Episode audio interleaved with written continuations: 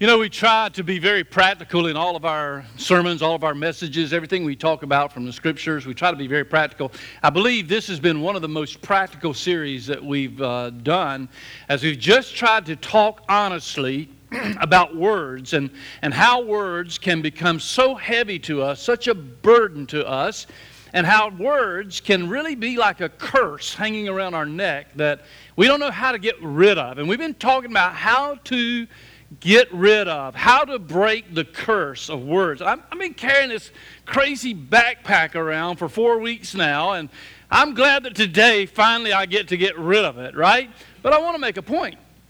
And the point is, that we made in the very beginning, is that words that ought to be a blessing to us can sometimes be a curse to us. Words are heavy, the wrong words especially become heavy to our hearts. They attach to us. Have you found that to be true? Words that sting, words that hurt, words that bruise do stick to us. It is true. Sticks and stones may break my bones, but words will. No, that's a lie. Robert Fulghum put it this way. He rewrote that little axiom to say this Sticks and stones will break your bones, and words are sure to hurt you. That's true. Words hurt. And sometimes those words that hurt the most are the ones that attach to us that we just can't get rid of, like a brick, like a stone on our backs. And how can we get rid of the load? Well, today, I want to talk a little bit more about that and talk about how we can break this curse of words. Now, let me remind you where we've been. We saw, first of all, the first week, that words, wrong words, are heavy. They're burdensome. We carry them around. We try to get rid of them. It's not that we don't want to get rid of them, right? It's not that you don't, it's not that you enjoy hanging on to those words. It's just that they won't let go of you. Why is it that the words that hurt the most are the words that just keep ringing in my head, right? Somebody says something, somebody does something, somebody writes something, and you hear something, and it's hurtful. It just sticks in your head and rolls over and over and over and over again. Can't tell you how many people have said to me during this series, I, I, you know what? Words that were spoken to me in my childhood still haunt me today, still burden me. It's like this heavy load of bricks I can't get rid of. Words are heavy. And then the second week we saw that words are empowered by our hearts. That what's happened, really, what comes from our mouth is a result of what's in our heart. And even though we like to say, oh, I didn't really mean that, the truth of the matter is we did. And I think that's why these hurtful words from other people hurt us so bad because we know they come from the heart. And even though the person says to us, oh, I didn't really mean that, well, in truth, they did. And that hurts and it's heavy. But then last week, we saw that Jesus changes hearts. And the hope that we have is this that we can change our words because He can change our hearts. We can change the words that we speak to others, and maybe just as importantly, the words that we speak to ourselves because He changes our heart. That is our hope. But you're saying, okay, well, Christ has changed my heart. I, am a follower of Christ. I, I'm a believer. I've trusted Christ as my Savior. And yet, why are these words still here? Could it be because you're believing a lie? I, I, know I'm being a little bit frank there, and you don't like to be simplistic enough to think that somebody's calling you or saying you believe a lie. But oftentimes we do. Now, I know we live in a world where it's hard to discern the truth, right? It's difficult because there's so many people in the world expressing opinions and, and, and, and, and so many ideas that we, we, what is the truth? It's hard to discern sometimes. Just this week, for example, right? In the news, what do we have? We have a document that comes out, and one person reads it and says, This is the truth, and one person reads it and says, This is the truth, and the, the two are far apart. How do we know what is the truth? Sometimes it's easy to discern. Sometimes it's hard to discern. Now, my wife, she loves to be at the pool, but she likes for the pool to be warm. You know what I'm saying? She likes warm water. No spring water for her. She likes the warm water. And so she's standing at the edge on the pool. How many times have I seen that? This. And she's looking into the pool, and the grandkids are in the pool. And she says, Is it, is it warm or is it cold? And of course, they're what? Oh, Mimi, come on in. It's perfect. It don't matter if it's 60 degrees, right? It's perfect. Come on in. And I'm over there saying, uh uh you do not want to jump in this water. Who's telling the truth? Well, I know we have perspectives, and I get that. How do we discern what is the truth? All of us sitting around a table eating wings, right? Are they hot? Everybody around the table's got a different idea. Somebody says, no, they're not hot at all, they're mild. And somebody else puts it in and is right reaching for the ice water. Let me get this thing down. How do we know the truth? Sometimes it's hard because sometimes we view it from different perspectives, through different lenses, right? And, and one person sees truth through this lens and one through this lens. And, but there is a thing. Now, I, I, I'm, I'm afraid I'm going to make somebody mad here, but there is a thing called absolute truth. there, there is a truth that is absolute. That's not popular in our society, particularly among our younger generations, but the truth is, there is a truth that is absolute. And you're going to have to decide who am I going to believe? This last message in this series, I want to center around this idea. This big idea is very, very important, and that is the truth, the truth breaks the curse of words. I really believe that. Think about it. The truth will break the curse of words. Jesus said this. You remember? He said, You shall know the truth, and the truth shall what? Set you free. You will know the truth, and the tr- now he went on to say, I am the truth, and I understand that. But the truth is the truth does set us free. The truth will break the curse of words. The question is, who Will you believe? Will you believe what someone else has said about you? Or will you believe what God has said about you? I'm just saying that in this crowd of people, including this guy up here on the stage, we've all had people say something to us that is still weighing heavy on us. Are you going to believe them? Or are you going to believe what God says?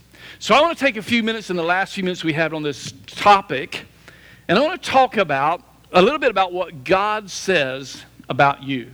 All right? I'm going to tell you the truth. And I think if you'll get it, this truth of what, if you'll choose to believe God, He'll set you free from the lies that other people have said about you. Let me show you what I mean. So take your Bibles, or if you have your on your phone, your tablet, wherever, it'll be up on the screen, and turn to Psalm 139. Psalm 139. Now, Psalm, the, the book of Psalms is really a book of songs, right? It's really a Hebrew hymn book.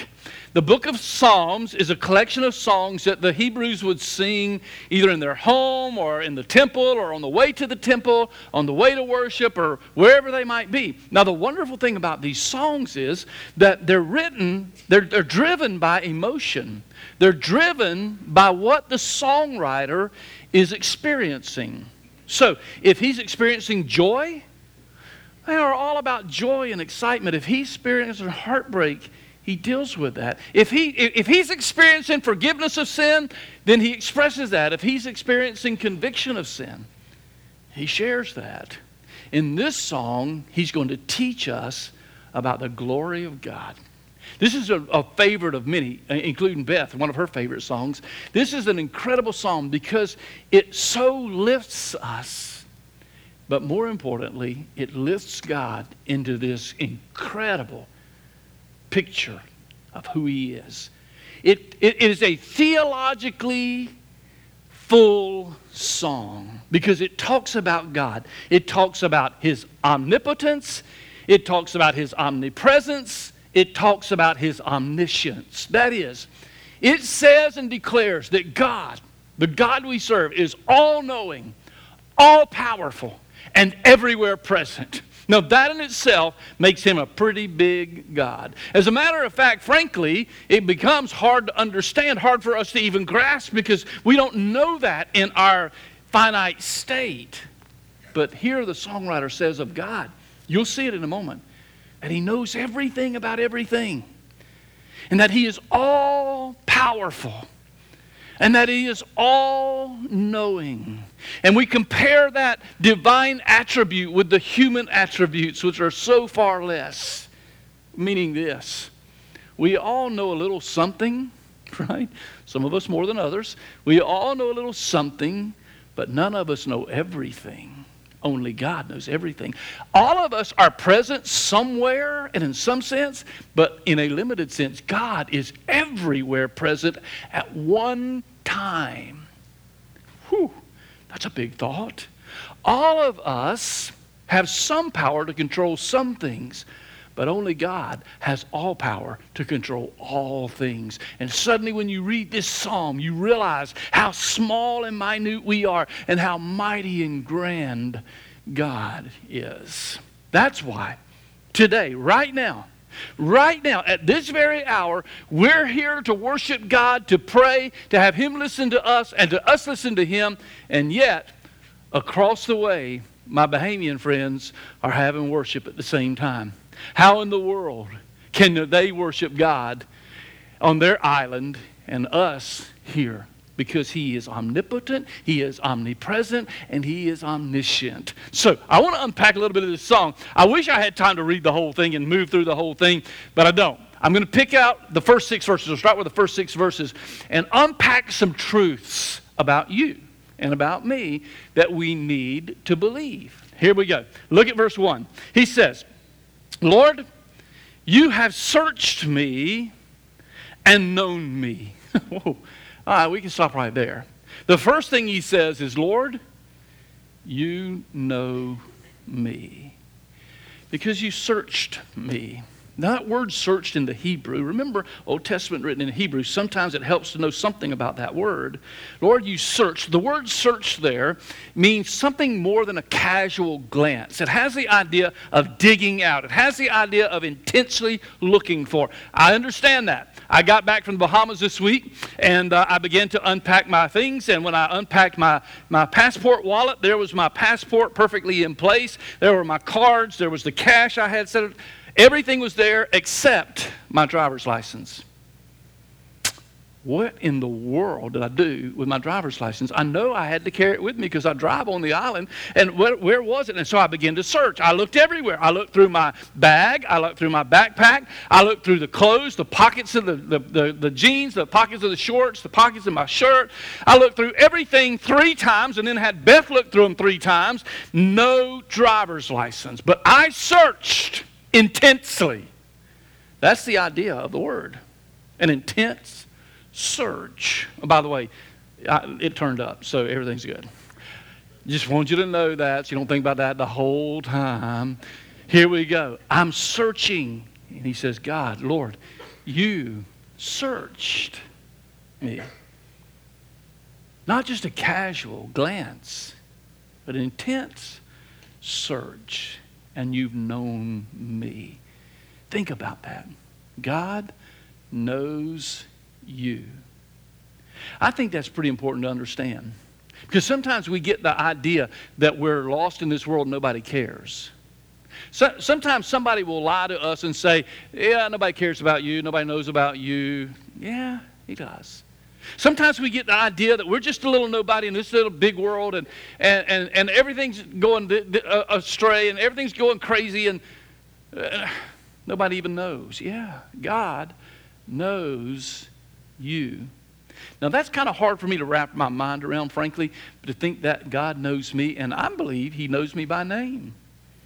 You say, well, how do you know that? I, I, I know that because here's what Jesus said. You remember Jesus said that not only does God know you, this has always fascinated me, but He knows even the number of hair on your head. Right? Isn't that what He said? The number of hairs on your head. I'm not sure why that matters, but it's incredible to know that God knows me completely. First thing you need to know God knows me. Lord, you know me. Now look at this. He says, he, he expands on that in verse 2. He says, When I sit down, you know when I sit down and when I stand up.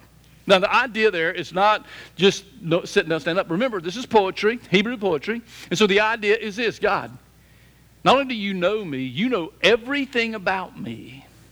Everything about me. You know when I sit down and when I stand up. You know everything about me. In fact, look on, you understand my thoughts from far away. Now, frankly, that's a little sobering. Not only does God know everything about me that I declare or say, He even knows my thoughts, what I'm thinking. He even knows my heart that produces that. Not only does He know what we do, He knows the motivation that drives us to do it. Now, I don't know about you, but that is a little bit sobering to me to know that God knows what's behind everything that I do. And that's exactly what he's saying. Now, somebody reads this and says, God understands my thoughts. He, he knows my thoughts. In fact, look at the next verse. He says, You observe my travels and my rest, and you're always aware of all my ways. You see everything that I do, you see everywhere that I go everywhere that I go. That's sobering to me because sometimes I go places I don't need to go.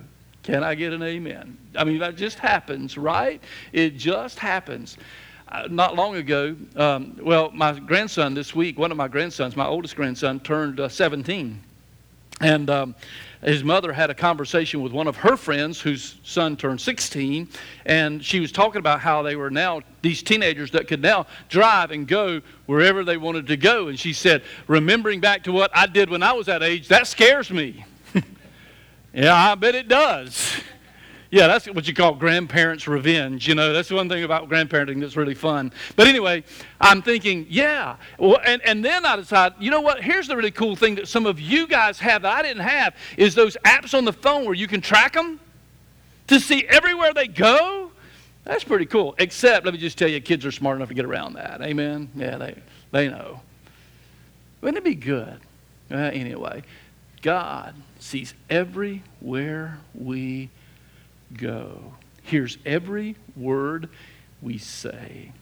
I remember when I was younger and uh, came into to church actually over in Branford, and uh, I remember going out one day and seeing these guys, these young guys playing basketball on the court out by the school. I love basketball, and back then I was young enough to not uh, pay for it for three days when I played. So I decided I'm going to go out there and play basketball with them. And so we're having this great time. We're playing basketball, and and as will happen in a game like that, some words get thrown around and thrown out there that uh, just say inappropriate. I won't mention them right now.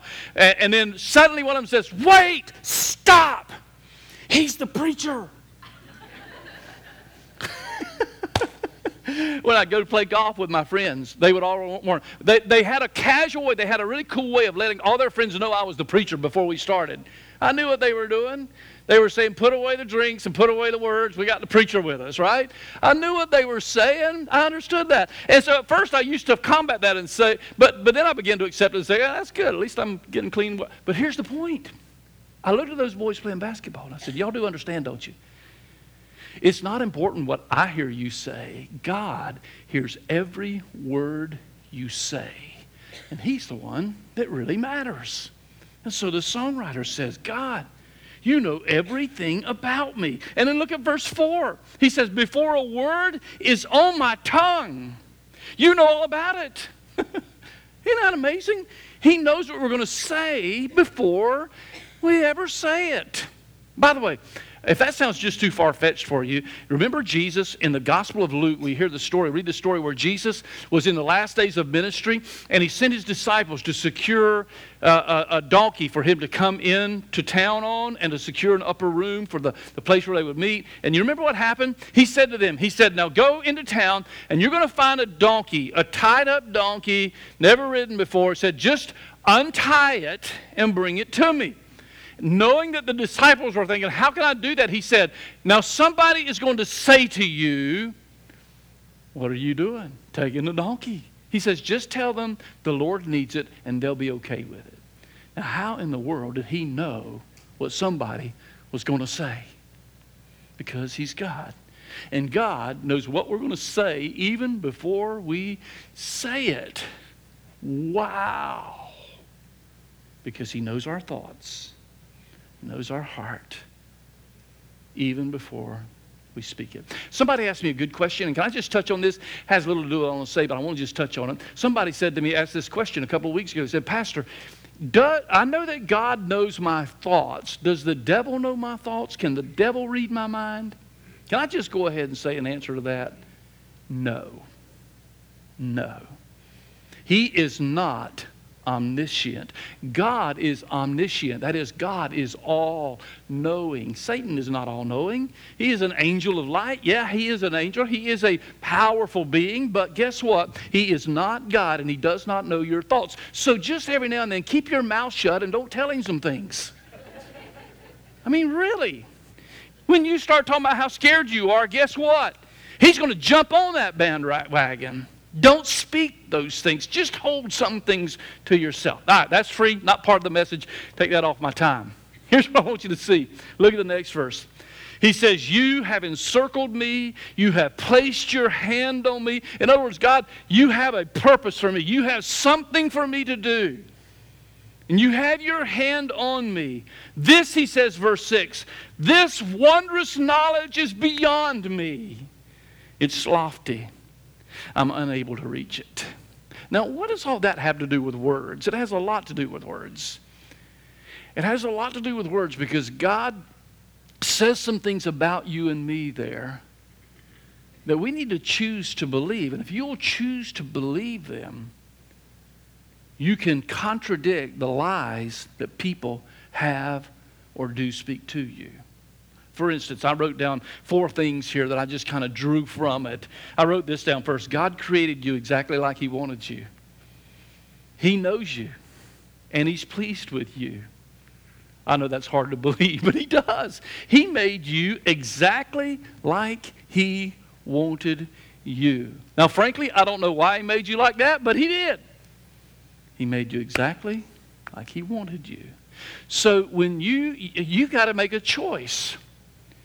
When you look at something about you that you don't like, and it's something someone says or does or writes or even your own flesh or your own enemy, somebody says to you something bad about yourself that hurts you, can I just tell you, remind yourself of the truth. The truth is, God made you just like He wanted you.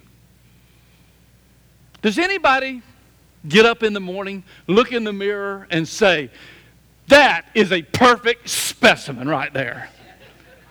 Yep, I knew somebody would say it.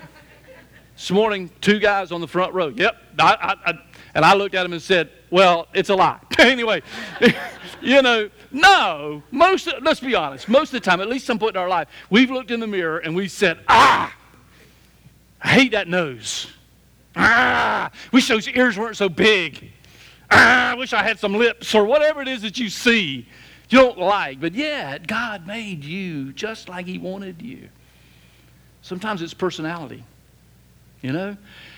I look at myself sometimes and I, I, wish I had a different personality. You know, I, I, don't know if I like them or not, but we do a lot of these personality tests. You know, y'all do those things that maybe we do them a lot with our staff, checking personality so we can learn how to get along, you know, understand each other better and type A, type B, what type whatever, or, or you know, that, the new Enneagram, you know, with the number system of six or seven or whatever you might be. And I look at those things and all they do is kind of, dis, all, all, all they do really is discourage me because I'm thinking if I'm an A, I should be a B. Or if I'm a C, I should be a D, you know, or if I'm a seven, I should be a two, meaning I always want to be something I'm not. And then I'm reminded God made me exactly like He wanted me. I remember early in my, my time in ministry as a pastor, I always looked at guys who were really the greatest preachers there. You know, the, I mean, the guys who could just really light up the room. And I'd look at them and I'd think, man, I wish I could preach like that. Wish I could teach like that. And then God reminded me He didn't make me like that. He made me like He made me. And sorry, you just got stuck with me. But anyway, that's the way it is, right? He made you. You need to remember that. That is the truth. Don't believe the lies that say you ought to be something you're not. Okay? Listen to me carefully. The second thing I wrote down is this God knows everything about you and doesn't hold it against you.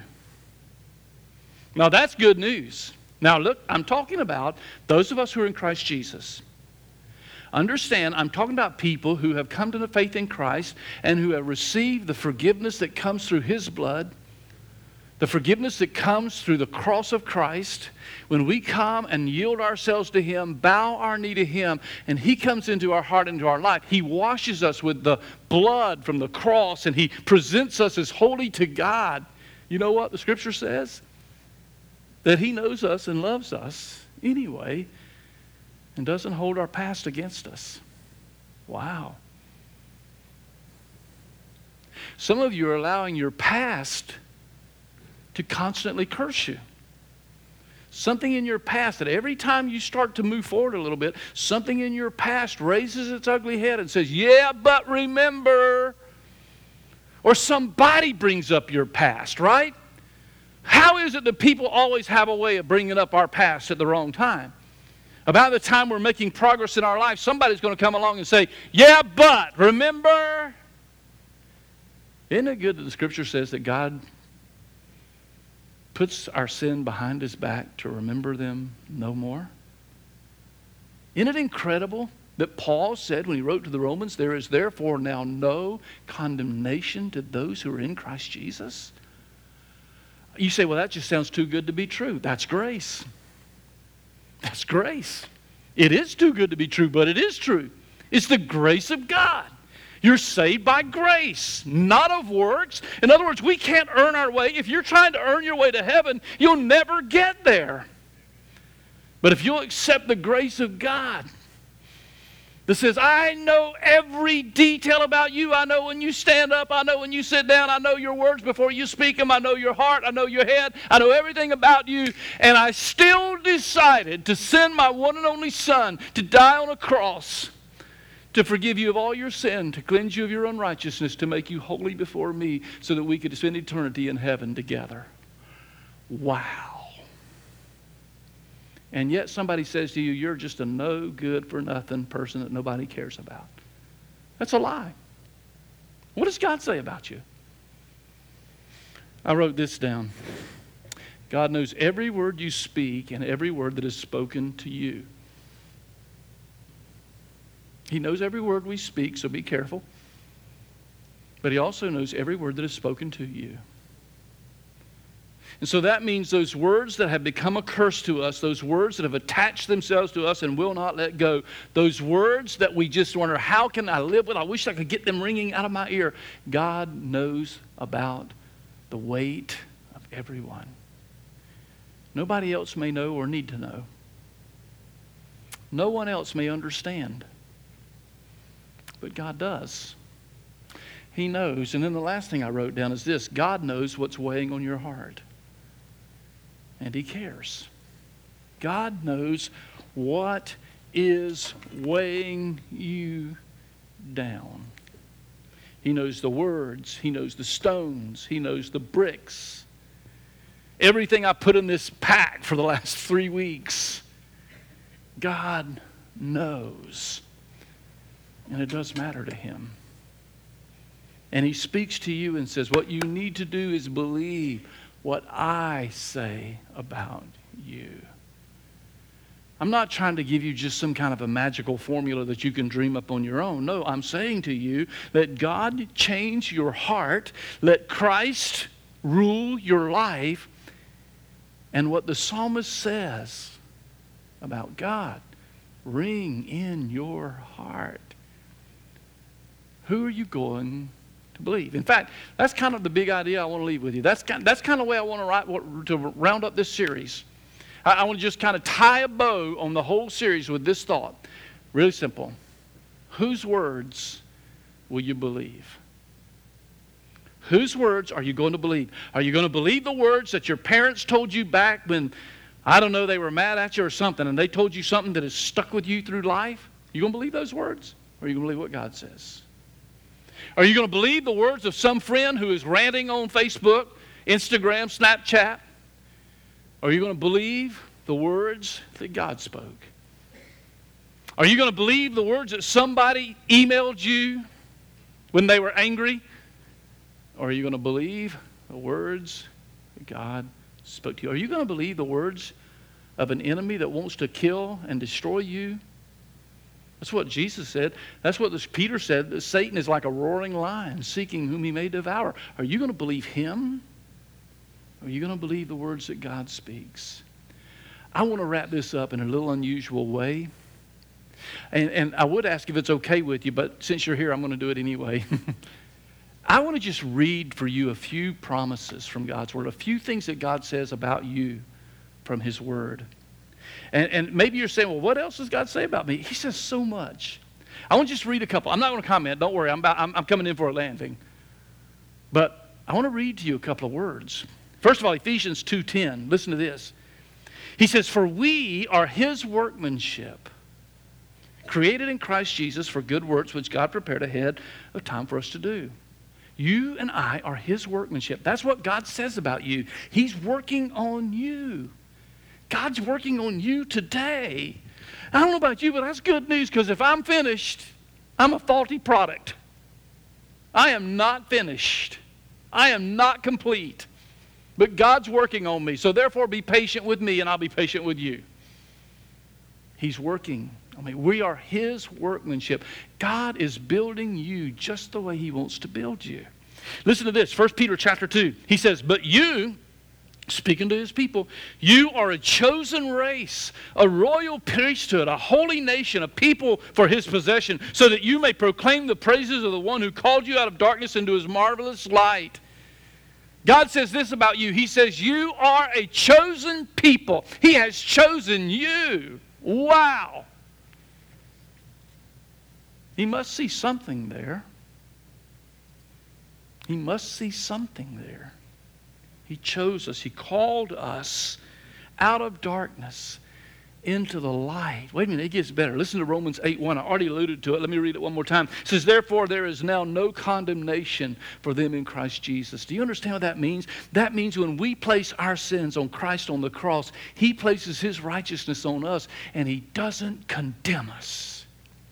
He doesn't hold it against us. He doesn't punish our sin. Now, He straightens us out, okay? He disciplines us like a father disciplines a child. But those of you who are parents, can't you say for sure you don't discipline your child to punish it?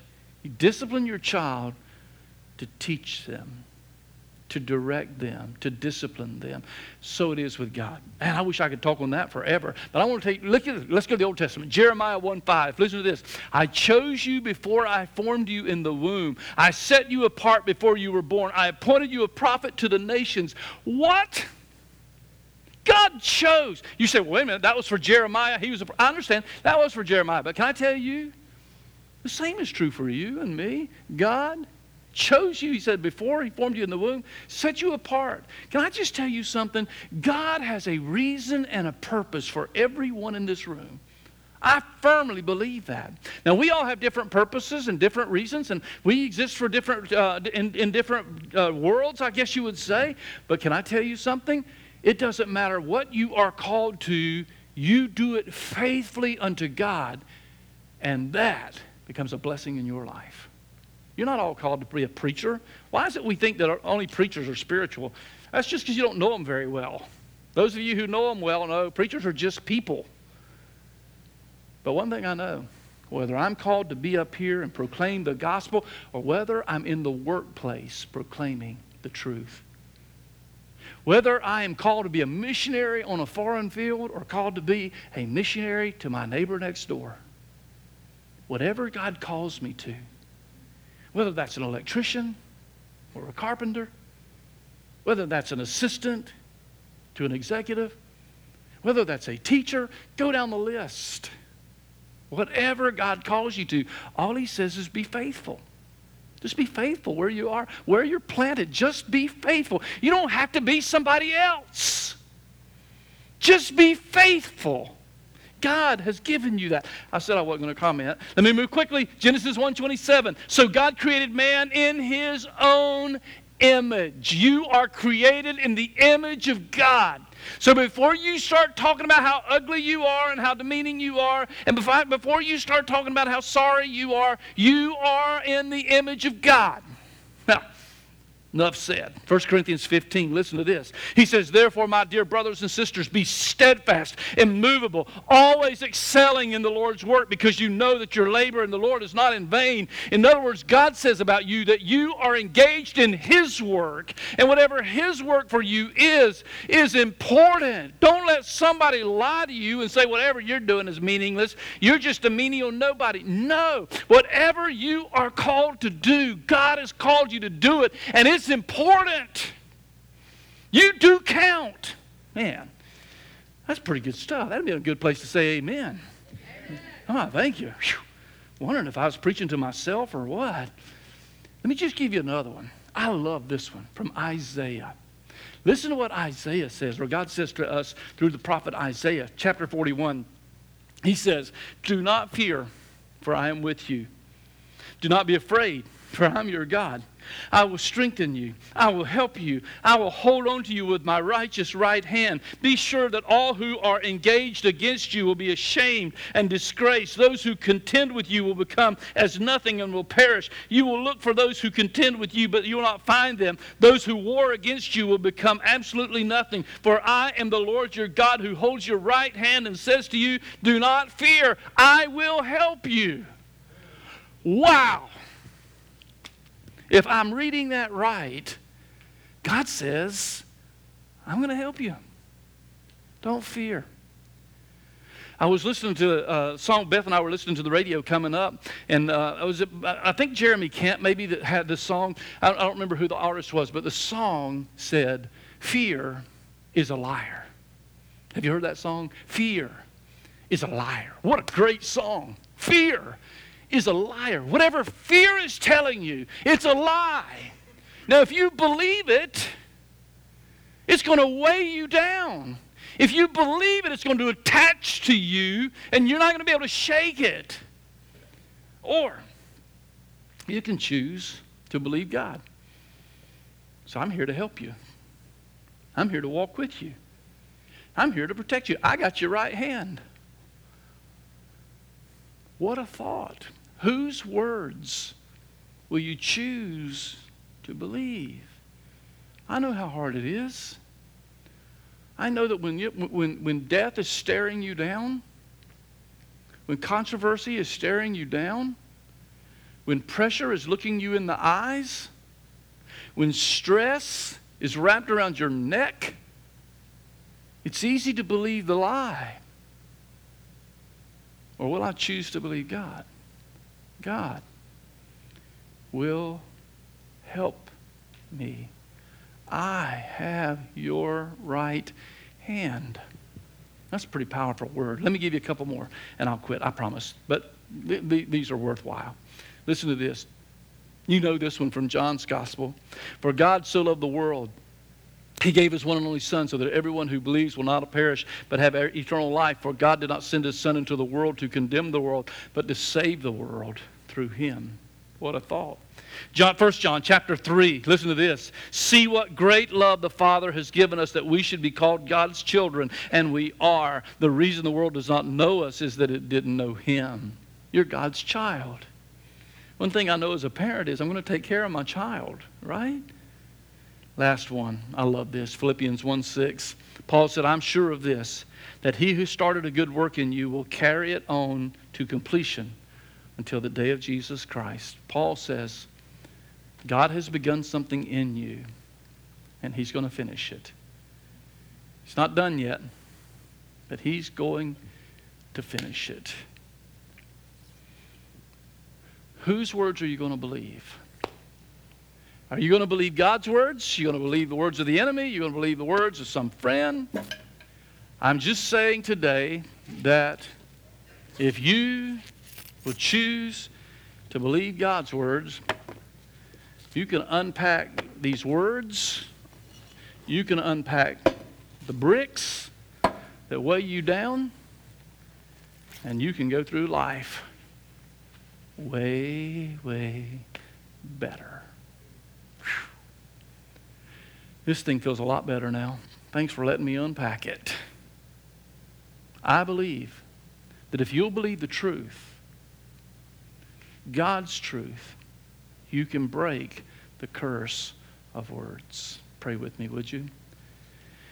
Heavenly Father, I thank you for giving us these few moments today.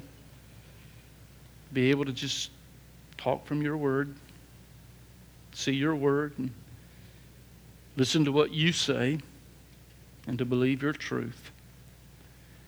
I pray, Father, that you would now continue to speak to our hearts. I pray, God, that you would affirm the words that have been spoken today. That you would assure us of the truth of your word.